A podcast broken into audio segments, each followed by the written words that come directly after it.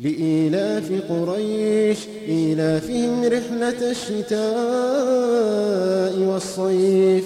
فليعبدوا رب هذا البيت الذي أطعمهم من جوع وآمنهم من خوف.